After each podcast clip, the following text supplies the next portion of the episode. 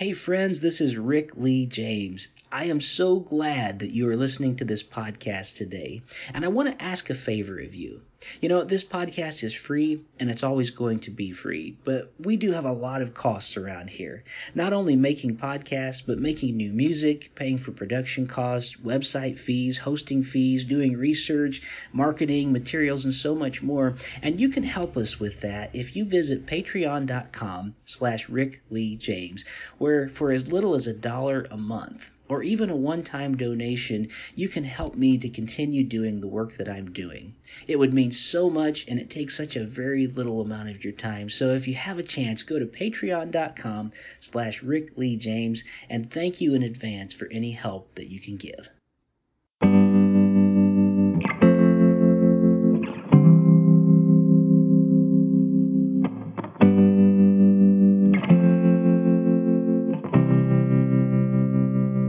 Welcome to Voices in My Head, the official podcast of me, Rick Lee James.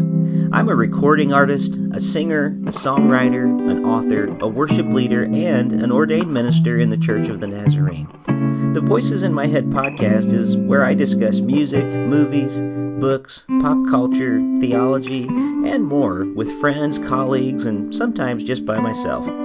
Now make sure to let me know what you think of today's episode by leaving me a review on iTunes or by tweeting at me at Rick Lee James on Twitter. And please join my mailing list at rickleejames.com where you can receive an email every time a new episode is released. And by the way, in case you're interested in a daily dose of kindness and encouragement beyond this podcast, I also run the Twitter account at Mr. Rogers Say, where I post daily quotes from Fred Rogers, one of the voices in my head. Well, I guess that's it for the intro, so sit back, relax, and listen to the latest episode of Voices in My Head.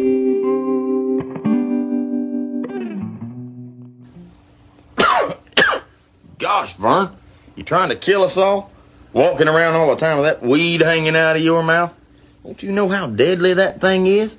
You're just asking for a case of the big C, Cancer City, Chemotherapy Hotel.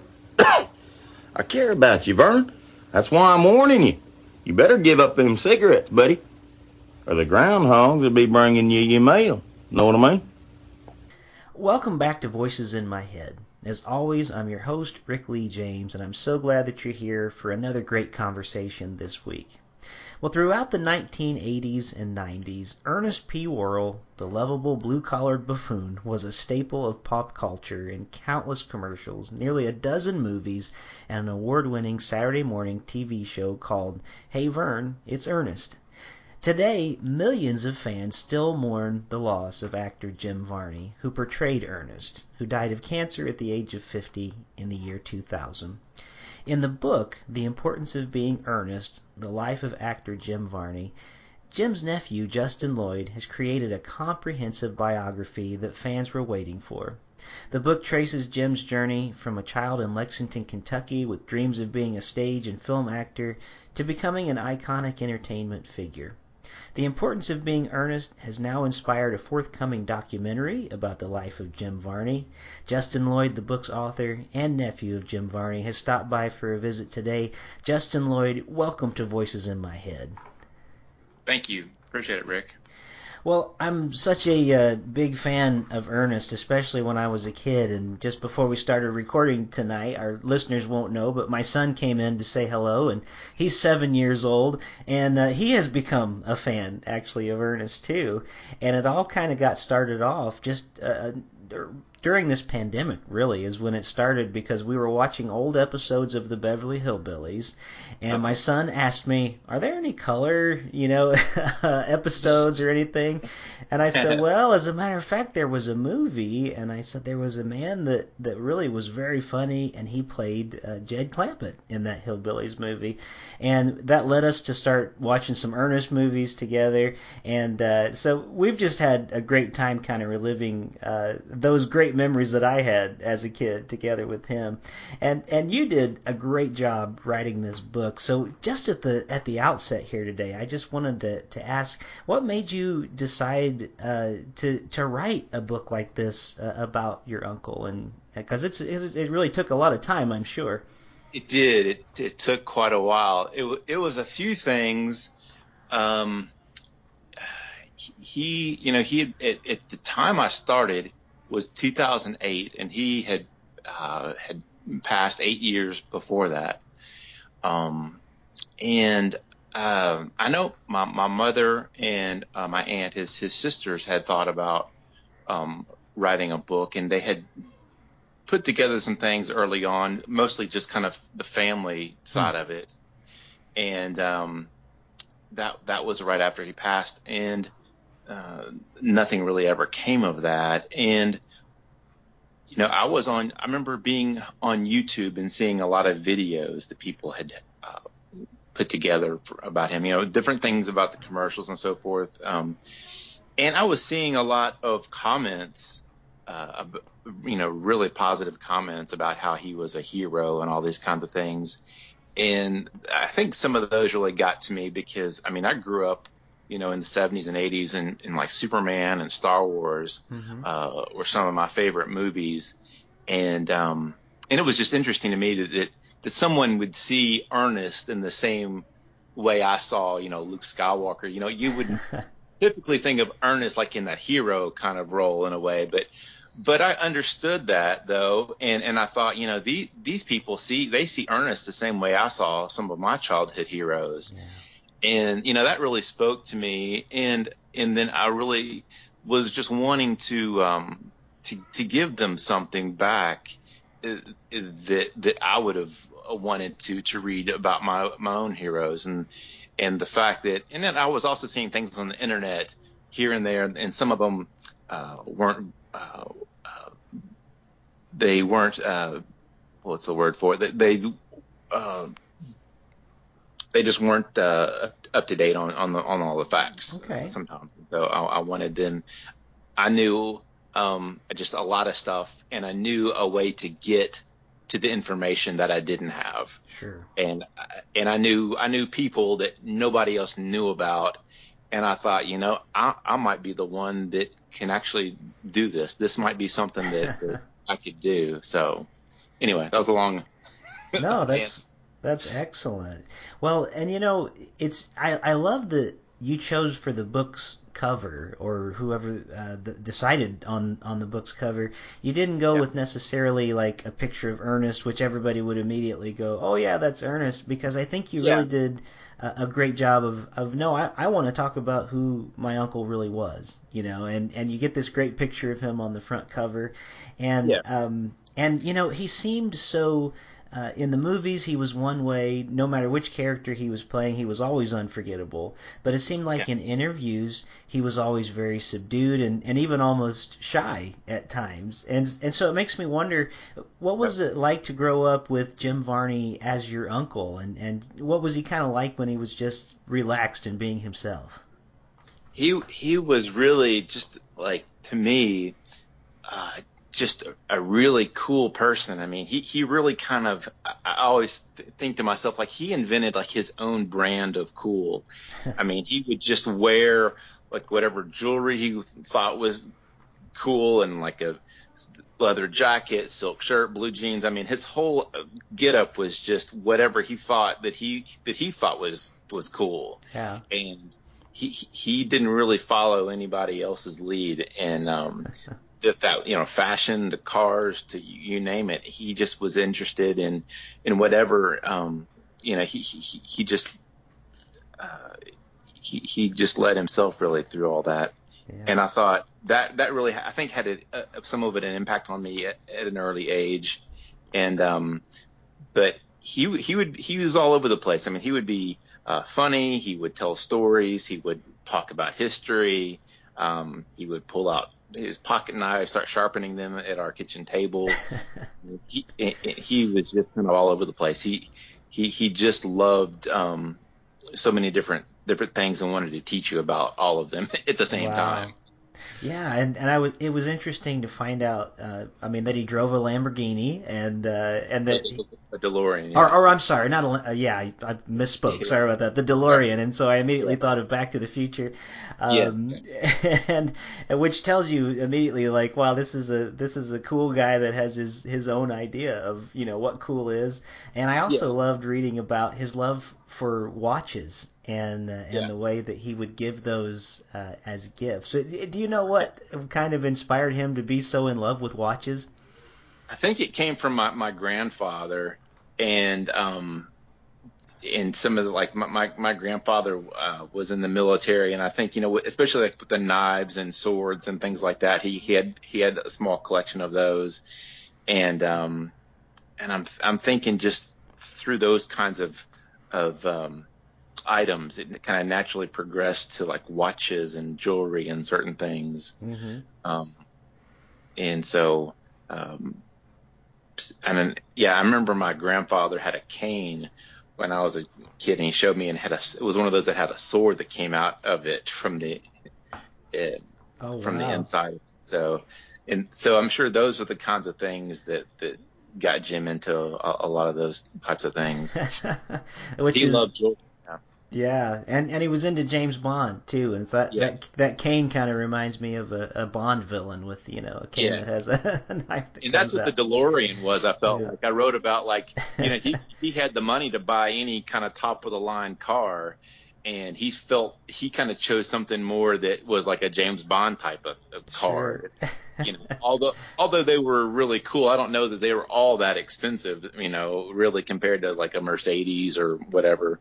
But um, it was something more that that he that that you know he liked. He wasn't really trying to really show off as much as just it was kind of went back to his own childhood and and things that he really liked. And I think that was like with the jewelry and and things like that. It was it was things that he really liked and appreciated, Yeah. and not didn't have to be some really something expensive or name brand. It was something he had researched and he kind of knew the intrinsic value of it and knew the Mm. history of it. Th- those are the kinds of things that, that re- he really liked. That way he could he could talk to you about and teach you about. Uh, you. So and yeah, and you're right. Um, you know, some of the stories of of you uh, that you tell in the book about him being like playing a character and, and talking for hours about like the Ottoman Empire or something, and just and just Yeah. keeping people laughing and in stitches, and they'd come back and and he's still going on, and he's Yeah. just still keeping people's attention. That was amazing. Well, you, you know, your uncle, of course, uh, he he was not only Ernest, although of, of course that's what he was best known as. But as I got thinking about the number of iconic movies that he was a part of, whether it be Toy Story one and two, or as Slinky Dog, or when he when he got to play Jed Clampett in the Beverly Hillbillies movie, and I wonder how many people actually know uh, what an amazing um, like Shakespearean and very trained, very disciplined actor that he really was. There's just a side to him uh, that I think a lot of us didn't get a chance to ever see. Yeah, and, and I think that you know I'm sure that's like that with a lot of actors that you know they've they've got um, uh, you know they're they're they have quite a, a background of coming up through Shakespeare and different kinds of plays and and so forth that and then they get famous for maybe one type of role or one TV show that was real popular and they get they're in comedy their whole careers or TV or what have you. And um and so yeah I mean that he did have that Shakespeare background, and I think he he was a, a really good actor, and and I think I mean to me really, you know, a lot of that does come through in Ernest. Mhm. People do, don't see that. I mean, there are different forms of Ernest. There's you know Yeah. the, the movie Ernest. There's the like the TV show Ernest, and there's the commercial Ernest, and Mhm. and they're some different types of performances, and um and I I mean I, I look. I guess I was always more a fan of the commercials because of my age. I mean, I was like 15 when the Ernest Goes to Camp came out, Mhm. and so I, I was not really the real demographic. I don't feel like for that movie so much, and, and um, and those are the not the types of movies I was even watching at, at, at, the time. I was not so much a fan of like the slapstick and so forth. So mm-hmm. I probably, as far as Ernest goes, a much more a fan of, of the commercials. Mm-hmm. And um, and I think a lot of people, you know, they see the that type of performance and they just think, well, gosh, anybody can just get up there and say, hey, Vern, and do this and and it's it's really you know he he made it look easy and, yeah. and there's a lot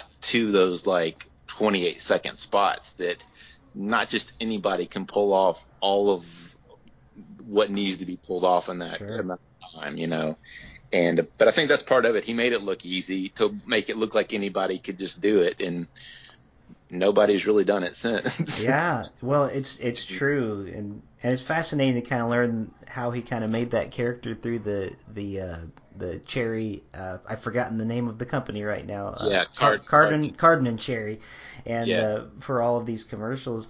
But you're right, and I, I never had thought about it quite that way un, until your book of there being like different Ernest at different times. And I think it's interesting that he he was able to actually do something that is so unique, uh, even if it was like in the things that he would make for children. Um, there, I was just thinking about some of the the scenes. Maybe it was like Ernest goes to camp, um, and there seems to be at least on the screen this thought of like, you know, he's he's really. Um, fitting right in. Like nobody's getting the idea like they often would today. Of why is this older man hanging around with these kids? You know, or something like yeah. that. There's a real childlikeness about him. Yeah. And I right. think even it's it's so fascinating. I've heard a number of people, and I'm and I'm going to put myself in that category because I just watched Ernest Goes to Camp with my son recently. There's a very emotional scene that even made me tear up as an adult a little bit. The part, you know, where he starts singing "Gee, I'm glad it's raining," and just yeah. before then, he he gives this very it's brief but it's it's just this very powerful moment of you know you can tell how much he cared for these kids and he's he's yeah. crying and it's a really powerful on-screen moment and I think you can get kind of uh, a, a uh, an idea of the depth that he really did have yeah. as an actor to pull that off. Yeah, that's that's a that's a great point. Yeah, you, that, that all of a sudden, you know, in in that movie, he's not the slapstick, you know, and he can, and and yeah, he can really get, and, and I think that's what happened in a lot of the commercials too, even though, you know, some of them were, were definitely very goofy, but he, there was that part of him that, you know, it just pulled you in. Mm-hmm. You had that, you had some of that empathy for him. And there was, it was funny. There was one, uh, c- commercial in particular where it's this, um, like, I think it was like a, a Christmas party where Vern, uh, slams a door in his face. Oh yeah, yeah. And, and they got a lot of reaction from that. It was actually a two part commercial where in the second part they open the door and he he hits Vern in the face with a snowball. But and until that second part was was aired, I mean they got a lot of mail that you know you can't do this to Ernest. Right? Yeah. and so I think that at least this is what John Cherry had said that that that response to that commercial, they felt like he they felt like yeah he had been able to um to get the empathy that it would re- have required to make a movie that that he he was having that effect on people that, that yeah that he could that character I don't think they had any I don't think they had any uh, doubt about Jim being able to to to be in a movie but to, to for that character to, to, yeah. to you know be in a movie and, and what do you do with that character for a whole movie I think you know they had some obvious concerns about but um but yeah, they were able to, to, to, you know to pull it off. One one thing I wanted to to bring up I thought was interesting, like when you talk about when we talk about the commercials and the, the movies, it's funny because a lot of people don't realize that he got um, the start in commercials. Mm-hmm. Well, what's really to me, what's really interesting, the way I look at it is the Ernest was really a, a, a, phenomenon that people I don't think people really understand the, just yeah. the depth and the scope of of all of that, and that I don't know that there's necessarily been anything ever like that. That he they did thousands of commercials over you know really a span on the Ernest character alone about what 17 years, mm-hmm. even though it was maybe less than 10 that was really kind of in, more of an intense, but that instead of looking him almost more like oh well, I'm he was a movie star that used to do commercials. It was more like he he was like this commercial, you know, phenomenon Yeah. that went on to make movies. It's almost like the really the other way around. It it was it, he was really much more of a commercial. Um, I don't know what you want to call it, but um, the phenomenon or what. I mean, Yeah. that's what I try to point in my book that if you're an advertising person reading my book, like that was some advertising history. I mean, Yeah. the way they did it, the way it unfolded. I mean, you couldn't do it today with the internet, the advent of the internet and everything, but the whole way they did that was to to me really interesting, and I, and Yeah. I think that was worth really going into some more detail about it. And I hope I didn't bore anybody with with that, but it was very interesting to me. Anyway, No, no, it's not boring at all. And in fact, I, I do find it fascinating that he became such a uh, a notable sort of celebrity because of the commercials first. And you know, Yep. gr- growing up, it was interesting to me too. I, I felt like I was always following the path of Ernest in my life because we moved around a lot, and I lived in Lexington, Kentucky for a while. And Okay, then wow. at one point, we actually moved to Dickson, Tennessee, where they filmed Ernest Goes to Camp, and all through high school I went there, and I Oh, felt wow. like I felt like my life was just like following the path of uh, Jim Varney for some reason. that's crazy. Um, yeah. But I remember because I lived in that Nashville area that I would always see those, you know, Purity Dairy commercials and the different things that he would advertise there. And you're right, it's a it's a genius move in marketing that at first he started out as a character for really just one business and then they decided, well, what if we did it for another business and another and another? And I Yeah. think that was something that hadn't been thought of before. and they were so adept at working with figuring out what was working and and then you know being able to to to really uh you know keep on that. I mean understanding how he was being perceived as this local person. And so they had these local looking commercials all over the country. So people in Texas thought he was local to them and people in Oklahoma thought because of uh, of course you know the, the the look and feel of the commercials they were they were local and everybody thought he was from their town. Yeah. and and, and advertising you know that was huge because th- th- they had the trust factor right? You trust somebody that's a local person that's just you know it's not some slick national marketing campaign right? Mm-hmm. It's your local you know car dealership right? And and Right. and so they they really hit on that and they just kept going local and basically were all over the country just doing market to market you know just Yeah. uh and so it, it was really something yeah Well, well, the other thing you you had mentioned before, you know, the way that the internet has kind of made the world smaller because you could just go online and see anywhere. But I found it interesting too, rewatching some of the commercials, and you'd see things like in one commercial, he'd be doing an ad for like Mellow Yellow, and he he and, and they would specifically call out like other brands, you know, like Yeah. like you know, move from that Mountain Dew over to to Mellow Yellow, and then it wouldn't be you know too much longer if you watch some of the compilations then he's advertising for the opposite you know going the other way and in different parts of the country that would run so it's Yeah. interesting to see that the way even just the world has become so much smaller through things like the internet and streaming services and stuff but um, Yeah. yeah well, you know, I I was thinking too, and and I think a side that a lot of people maybe don't think about with Jim Varney is uh, not only he- was he not earnest in in real life, he actually had so many facets of his personality. Uh, I, it was interesting too, and and even sad a little bit to read about some of his personal battles that he struggled with, things like depression, um, and I know that for a while he had a drinking problem that had threatened, you know, some some of the times on the set and things like that, and and tragically died from uh, from smoking and you know the the lung cancer that went along with it. I I was wondering just what your thought was. Do you think that that sort of um, that sort of dynamic of him having a problem and a battle with depression. I think I think he would call it the stairs, as as you said something about in your book. Um, that maybe acting was a way of helping him overcome that depression in some ways, or was it maybe also a cause of some of that depression because he had so much trouble breaking out of the Ernest character into other roles? Yeah, I think that he. Uh,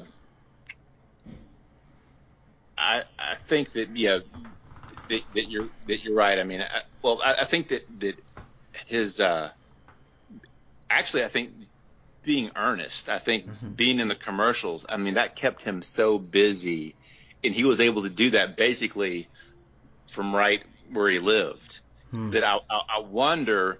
You know, my my question was I wonder like if he had become a big movie star, like like he really you know wanted to you know mm-hmm. starting that and he was out on lo- I mean you think about it you're out on location and, and some of these locations you know are, are nice but sometimes you're just living in a trailer and it's kind of boring and and I'm thinking my goodness that would have been probably the worst for him really yeah. I mean you're you're a successful movie star but you're out you know in another you know on location who knows where and it, that depending on who's there with you if you're away from your family and here he's just working. I mean, he lives in, you know, he lived in White House, just 15 mm-hmm. minutes outside of Nashville. I mean, he basically lived right where they were shooting all those commercials. And even though, you know, a lot of the movies were shot out of Nashville as well.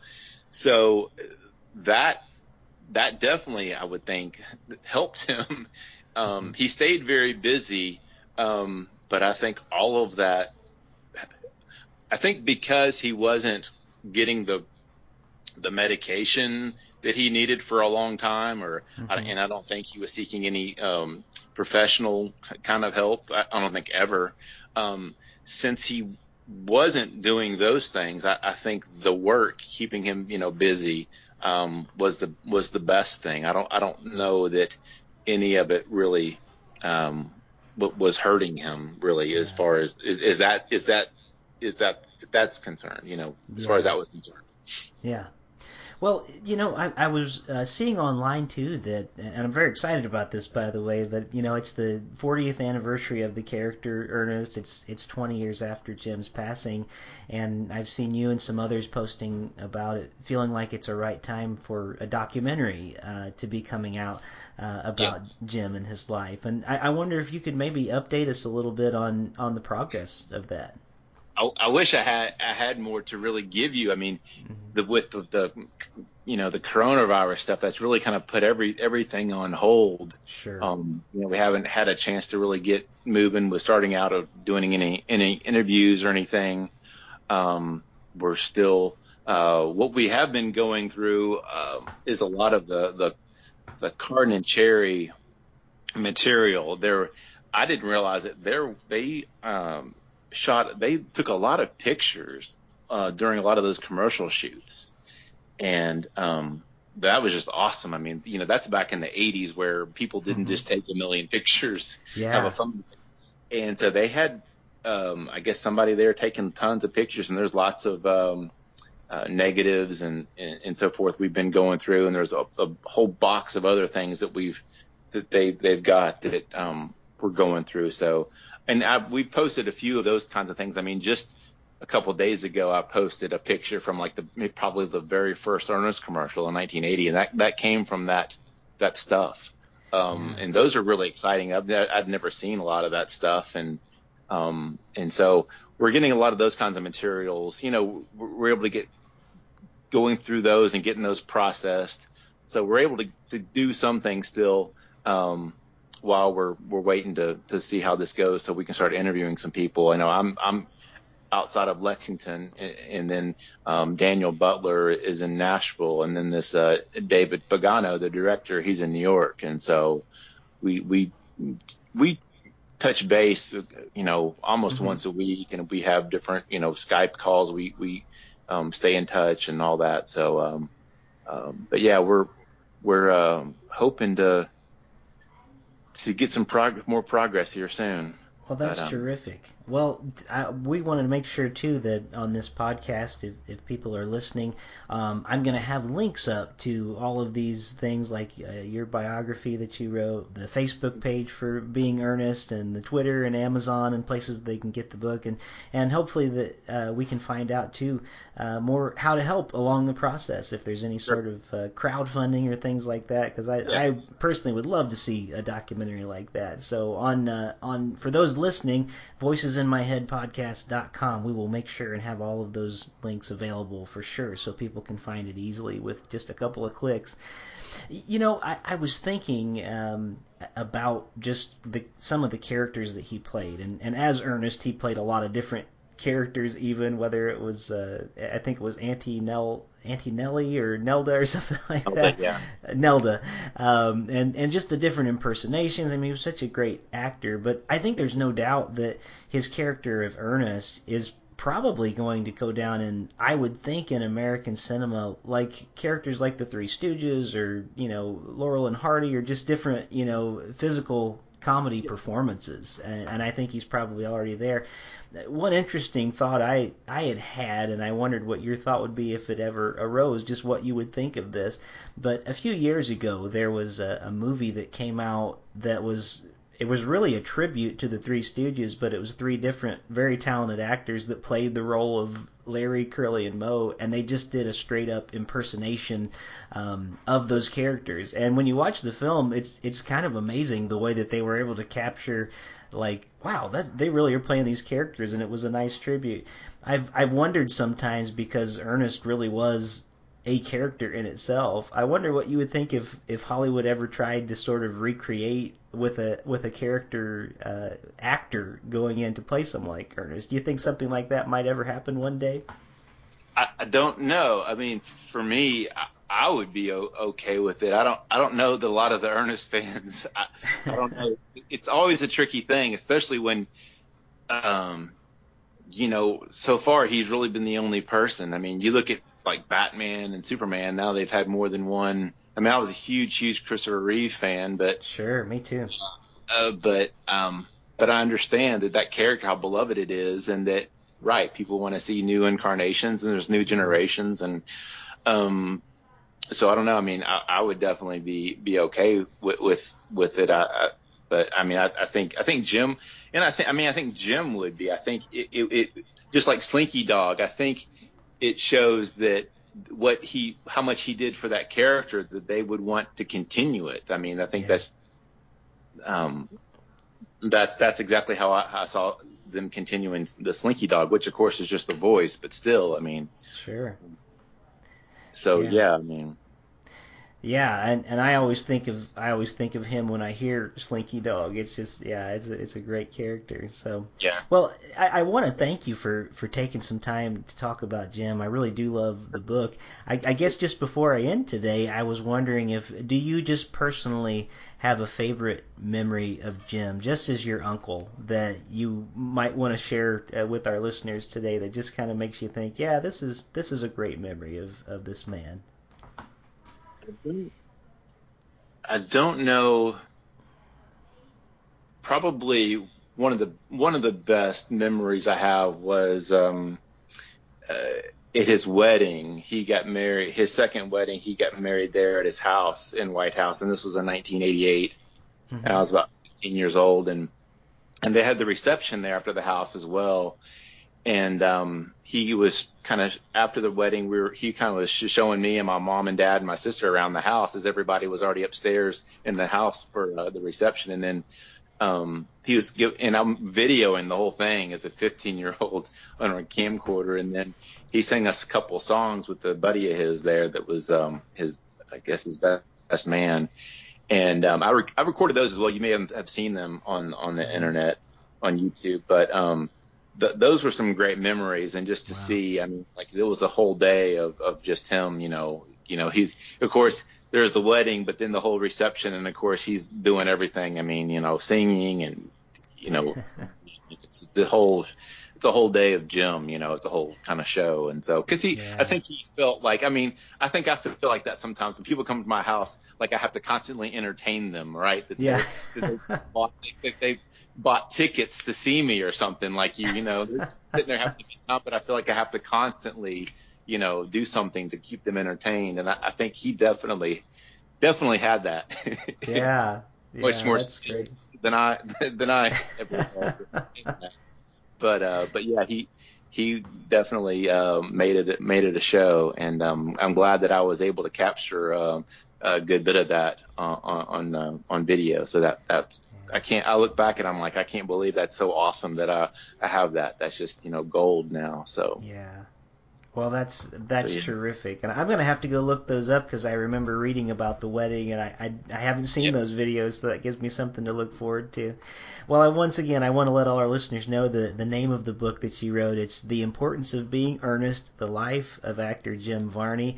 It was written by my guest today, Justin Lloyd. Uh, Justin, I want to thank you for your time, and as I say to my guests each week on this show, thank you for being one of the voices in my head this week. My pleasure, Rick. Thank you very much for having me. Enjoyed it. Thank you for joining me here this week on Voices in My Head. I hope you'll visit me on my website at rickleejames.com where you can find out more about me, get my music on vinyl and CD, follow my blog, and even schedule me for a concert or a speaking engagement. Better yet, even a book signing in your neighborhood. You can find all that and more at rickleejames.com. Also, it would mean a great deal to me if you could write a review of this podcast on iTunes. The more positive reviews that we receive, the more visible this podcast will be online. And now for the benediction. May the God of hope fill you with all joy and peace in believing, so that by the power of the Holy Spirit you may abound in hope. God bless you, and thank you for listening to Voices in My Head.